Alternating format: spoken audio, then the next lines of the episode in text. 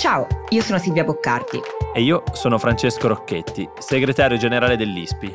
Questo è Globally, il podcast di Will in cui grazie agli esperti dell'ISPI diamo gli strumenti per analizzare e orientarci tra scenari internazionali in continuo mutamento. Il mondo cambia in fretta e questo è uno spazio per raccontare e capire il cambiamento, la politica internazionale e oggi il casino tremendo che sta succedendo in Israele spiegato in modo chiaro.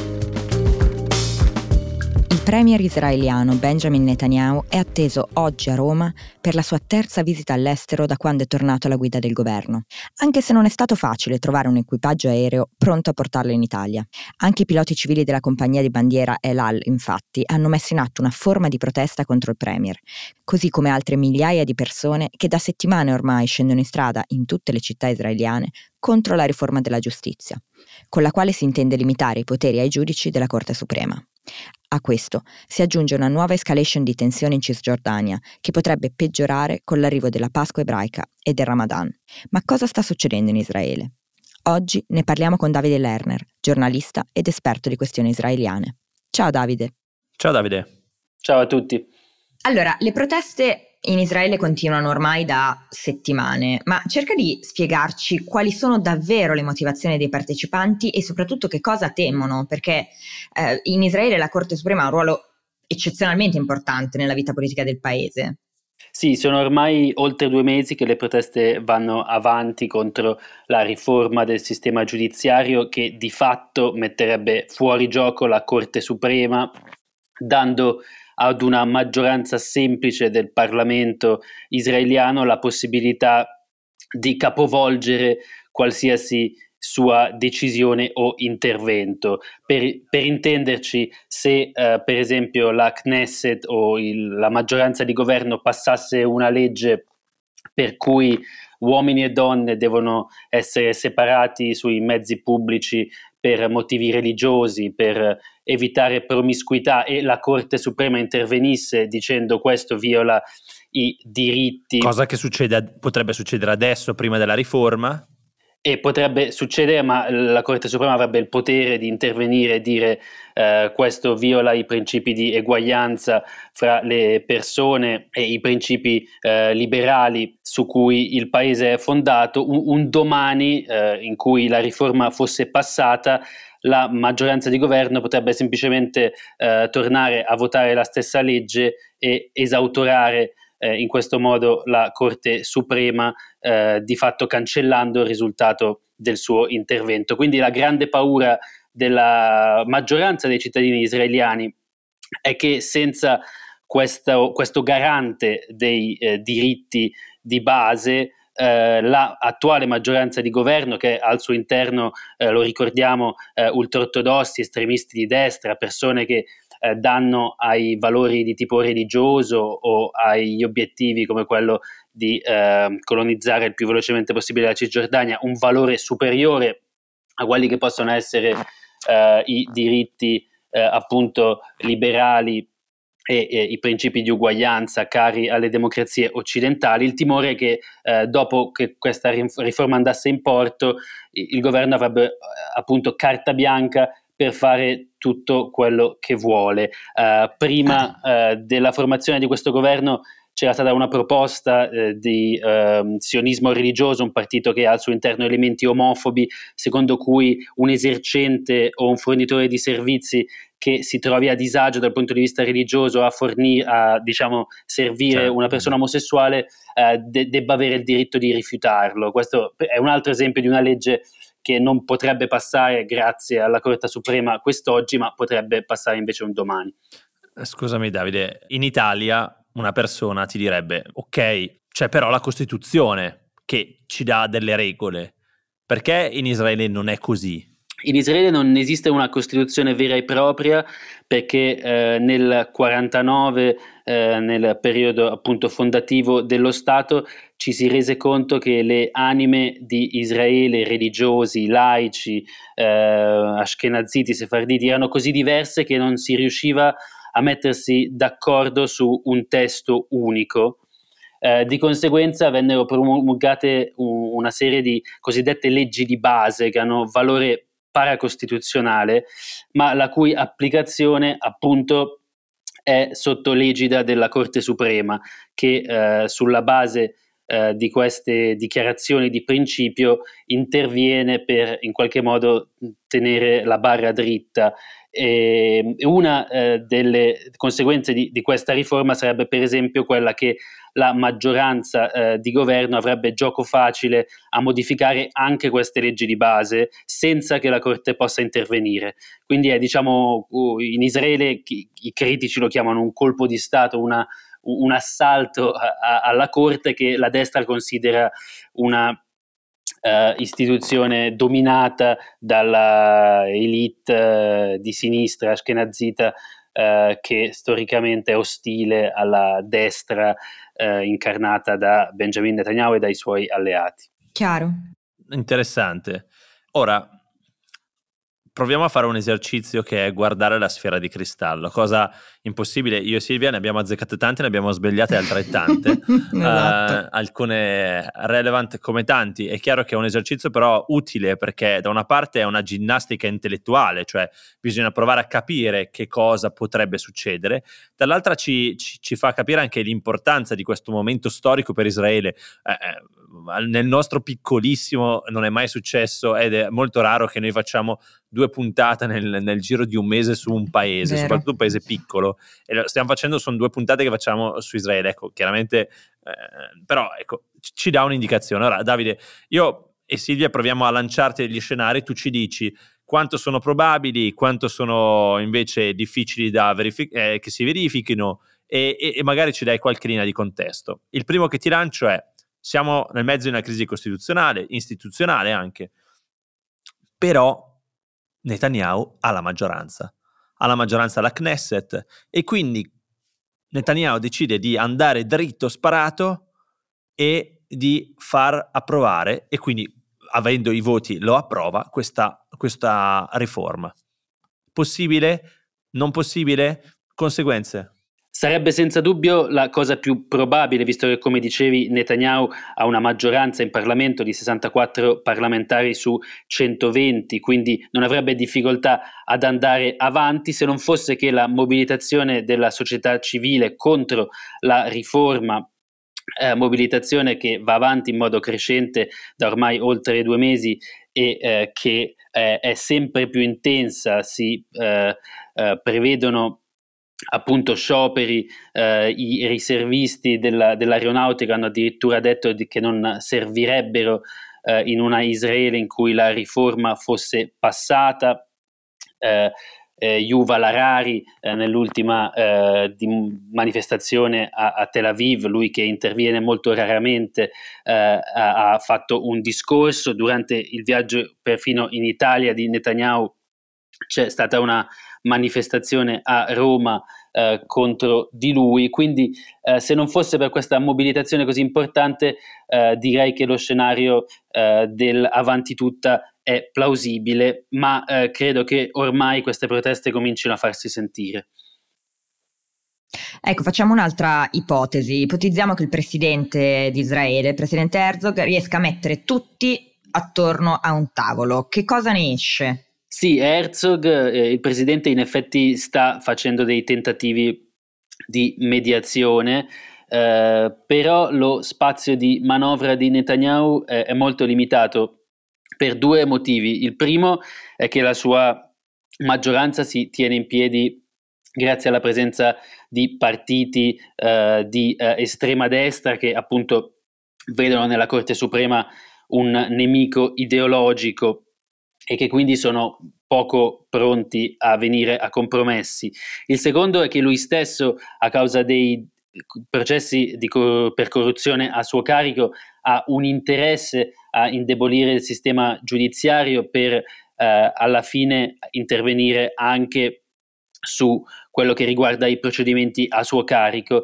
Quindi eh, lo spazio di, eh, per il negoziato è ab- abbastanza limitato, ma può darsi che eh, diciamo eh, sotto pressione per questa crescente protesta popolare lui provi eh, a cavarsela con qualche concessione e passare quindi una riforma ammorbidita.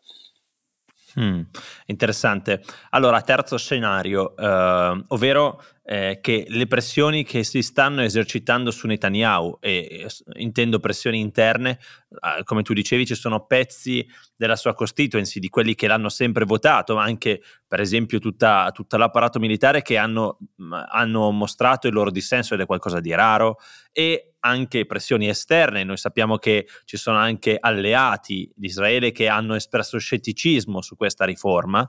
Eh, ecco, mettiamo che queste pressioni su Netanyahu funzionino, che lui metta quindi in pausa il tutto. Quanto è probabile? È abbastanza improbabile eh, perché eh, è difficile pensare appunto il governo attuale possa sopravvivere ad una retromarcia completa.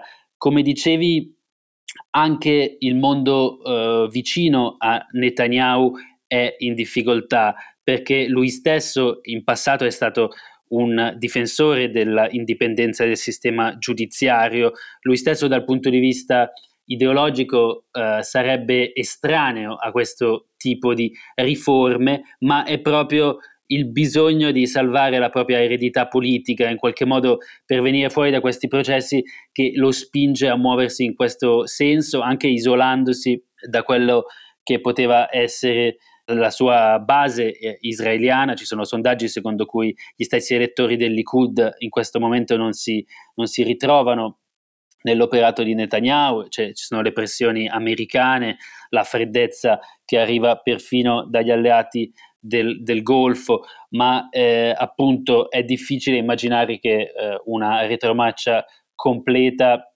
non possa eh, causare un'implosione del, de, del, governo proprio a causa di questa eh, importante presenza di elementi eh, conservatori estremi nella coalizione. Ok, ti butto là un ultimo scenario che secondo me è anche quello un pochino più, più interessante, cioè la stessa eh, Corte Suprema che questa riforma dovrebbe azzoppare dichiara incostituzionali queste leggi.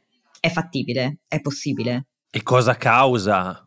Questo è uno scenario possibile, è eh, uno scenario che appunto lo stesso scrittore famosissimo eh, Yuval Noah Harari ha citato nel suo discorso di, di Tel Aviv eh, e è uno scenario che eh, apre ehm, la strada a una situazione eh, difficile che presenta diversi punti interrogativi per esempio Beh, una crisi istituzionale caspita esattamente quindi a chi obbediranno le istituzioni, eh, a chi obbedirà la, la polizia, eh, l'esercito, trovandosi da una parte appunto eh, tecnicamente sotto eh, l'egida di ministri eh, oltranzisti come ben, Itamar Ben-Gvir, eh, ministro della, della polizia, e dall'altra parte eh, trovandosi di fronte a un alto là della Corte Suprema. Ecco, in quel caso potrebbe crearsi un cortocircuito eh, davvero pericoloso per Israele. Ecco, una situazione diciamo di, di, tensione non da poco e come se non bastasse quest'anno il Ramadan eh, che, che, cade tra un, tra un mese coincide con i festeggiamenti della Pasqua ebraica. Già l'inizio del 2023 è stato diciamo particolarmente complicato per le relazioni tra Israele e Palestina. Ora dobbiamo aspettarci episodi ancora più violenti rispetto agli scorsi anni nel prossimo, diciamo, a partire dal prossimo mese e mezzo. Sì, diciamo che la mole della protesta per la riforma giudiziaria in qualche modo ha oscurato una, lo svilupparsi di una situazione, secondo me, forse eh, paragonabile per gravità eh, nei territori. In particolare ricordo la domenica, non uh, l'ultima, quella precedente, un uh, vero e proprio pogrom eh, nella cittadina palestinese di Awara eh, sulla via di Nablus sì. quando appunto coloni estremisti hanno messo a ferro e fuoco eh, una cittadina Uh, infuocando case, macchine, prendendo di mira civili innocenti, mentre l'esercito uh, di fatto ignorava uh, gli avvenimenti. Quindi sì. questo ci, ci, dice che la presenza di ministri e di e personalità così importanti nel governo ha un'immediata conseguenza su quella che è la vita de- nei territori. Eh certo, certo. Il um, ministro delle finanze Smodric addirittura eh, ha laicato il tweet in cui uno dei leader eh, dei, dei, coloni in questione aveva promesso di mettere eh, appunto a, a ferro e fuoco a Wara all'indomani di un attentato e addirittura all'indomani degli avvenimenti ha eh, dichiarato on the record, sì, in effetti secondo me Awara dovrebbe essere spazzata via, dovrebbe essere lo Stato a farlo e non i cittadini privati. Quindi una situazione sempre più esplosiva e un'aggressività dell'esercito quest'anno eh, che eh, è superiore a quella degli anni scorsi, il numero delle vittime è sempre più alto, eh, quindi assolutamente non bisogna perdere di vista questo aspetto perché eh, ci sono insomma tanti eh, civili innocenti che pagano le spese per questa svolta eh, autoritaria oltranzista del governo israeliano. Domanda adesso da un milione di dollari, ovvero Netanyahu ha detto in una serie di riunioni a porte chiuse che secondo lui questo processo di approvazione sarà come strappare via un cerotto. Doloroso, sì, ma una volta terminato eh, come strappare un cerotto, non senti più niente. Quindi, una volta terminato, le cose torneranno alla normalità. Ecco, secondo te è così? Cosa ne dici? Noi siamo, sappiamo, a pochissime settimane dal 75 anniversario della nascita dello Stato di Israele, un momento che dovesse, dovrebbe essere un momento di grande unità per un paese che poi soprattutto in occasione degli anniversari, agli anniversari è attento, Israele è attento a questi anniversari come arriverà eh, se dovesse veramente passare eh, il paese a questi anniversari. Ha ragione Netanyahu, tutto passerà proprio come un cerotto strappato? Ma diciamo che questa è la sua scommessa politica. Lui ha eh, dapprima minimizzato le manifestazioni, eh, in seconda battuta le ha definite antidemocratiche perché eh, appunto critiche nei confronti di una decisione eh, e di una riforma voluta da un governo democraticamente eletto. Infine, eh, ora eh, ne sembra veramente spaventato e, e, la sua scommessa è appunto che all'indomani eh, del passaggio della legge alla Knesset, che è eh, in fieri, eh, possano eh, venire in qualche modo dimenticate. Vista eh, la mole che hanno raggiunto eh, e diciamo la diffusione capillare all'interno della società civile israeliana, eh, hanno protestato perfino rappresentanti delle aziende tech, delle start-up, eh, lo shekel è in discesa, si parla di eh, patrimoni espatriati eh, all'estero per timore dell'instabilità politica, eh, appunto le, perfino l'esercito eh, in alcuni suoi elementi apicali come quello dell'aeronautica sembra prendere eh, posizione, visto appunto Uh, i livelli che questa protesta sta raggiungendo, uh, mi sembra difficile immaginare che una volta strappato il cerotto il dolore possa proprio finire eh, subito. Chiaro. Chiaro. Beh, Davide, grazie. Grazie Davide per averci aiutato a capire un po' qual è la situazione in, in, Israele in questo momento. Abbiamo diciamo una serie di scenari che ci si parlano davanti, sicuramente però dobbiamo ricordarci appunto, come giustamente dicevi, che non è soltanto la questione politica in questo momento che ha delle ripercussioni eh, teoriche, ma eh, riusciamo a vedere già eh, le, le, conseguenze pratiche di, di alcune scelte. Quindi grazie Davide di nuovo per essere stato con noi e noi ci sentiamo tra una settimana. Grazie Davide. Grazie. Grazie a voi, a presto.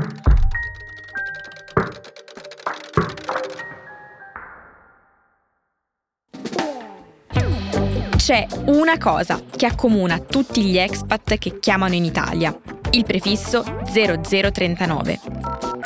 Parliamo spesso di fuga di cervelli e a volte del loro rientro. Quello che però non facciamo mai è chiederci cosa spinge le persone a muoversi io sono Clara Morelli. Ascolta 0039, il podcast di Will che racconta le storie e i motivi di chi ha deciso di andarsene dall'Italia, di rimanere o di tornare. Lo trovi su tutte le piattaforme di podcast.